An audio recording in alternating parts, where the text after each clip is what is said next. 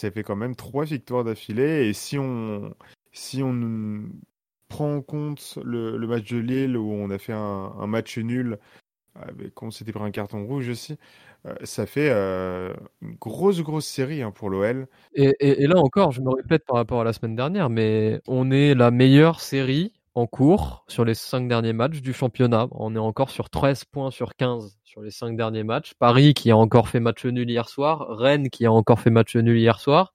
Euh, on est sur une série où, bah, pour reprendre la, formule que j'ai dite la semaine dernière, c'est genre dans le contenu, c'est pas toujours ça, même si on va y revenir, mais là c'était plutôt sympathique aujourd'hui.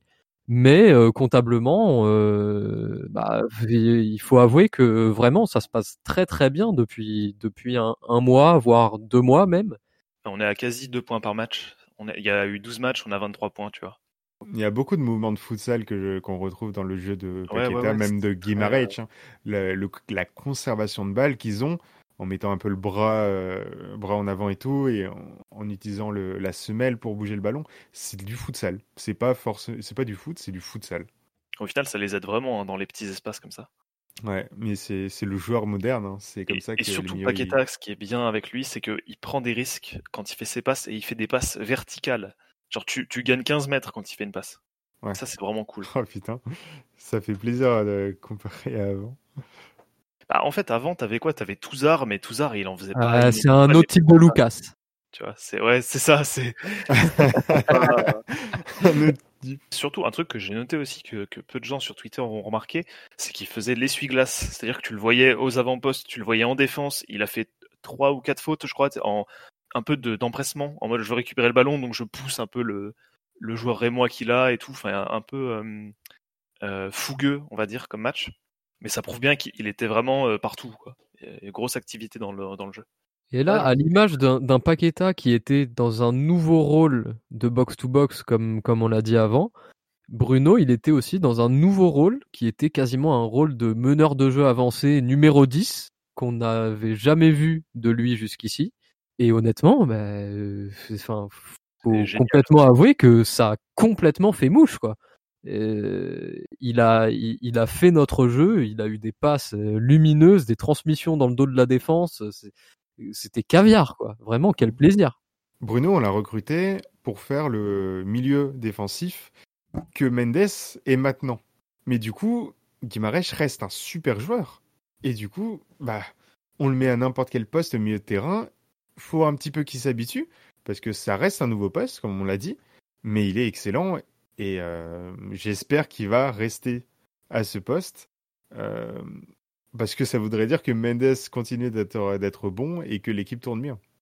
D'ailleurs, on aurait pu se poser deux trois questions sur la cohabitation en fait entre Mendes et Guimaraes quand on a su que les deux allaient être titulaires, parce qu'on aurait pu se dire ah mince, Mendes est en 6, Guimaraes est aussi en 6, machin machin, ça va pas marcher. Et au final, Mendes est resté en 6 comme prévu, et Guimaraes s'est hyper bien adapté à ce côté, ok, bon bah je vais pas jouer exactement comme avant, je vais jouer plus haut.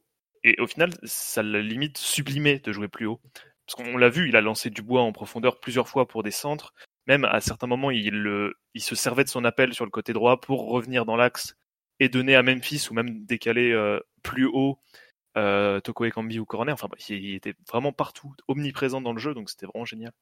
Et, là où je pense, où il faut faire un petit, un petit clin d'œil et un petit chapeau à Juninho, c'est que ces trois joueurs, ces trois joueurs que Louis a ramenés. Même si Mendes a eu beaucoup de critiques à son égard, Mendes revient bien et ce milieu complètement brésilien est actuellement le meilleur de Ligue 1, sans exception.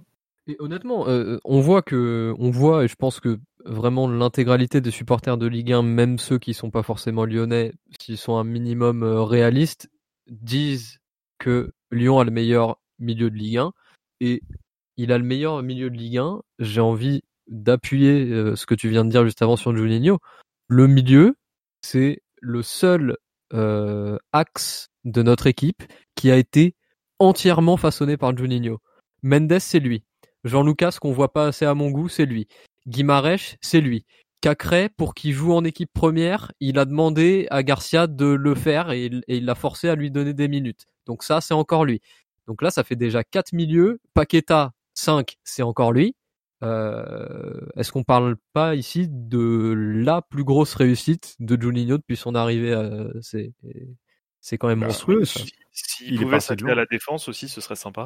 Ce serait une bonne idée. Hein. Je pense que ça va être le prochain objectif. Cherki, honnêtement, ça fait plusieurs fois que je me fais cette réflexion-là. Quand il rentre en cours de match, il est largement meilleur que quand il démarre titulaire. Il arrive, là en plus sur ce match-là, il a joué vraiment au centre, en position de milieu offensif et pas sur un côté. faut vraiment le, faire entrer, mais le faire entrer plus souvent et plus tôt. Je pense qu'on peut y aller tout doucement, de façon à assurer sa, son intégration euh, sportive dans le, dans le 11, en lui donnant d'abord des, passages à 20 minutes, tu vois, 20-25 minutes, et des vrais trucs, pas des, pas euh, tu rentres à la 88e et euh, touche ta prime, tu vois, ça c'est vraiment nul. Mais en rentrant à la 70e dans chaque match, limite, un peu comme le, le, le premier remplaçant, quoi, le, le, le Shakiri de, de Liverpool, mais version OL, vous voyez. Je pense que c'est vraiment la solution idoine pour tout le monde et que tout le monde y trouve son compte comme ça.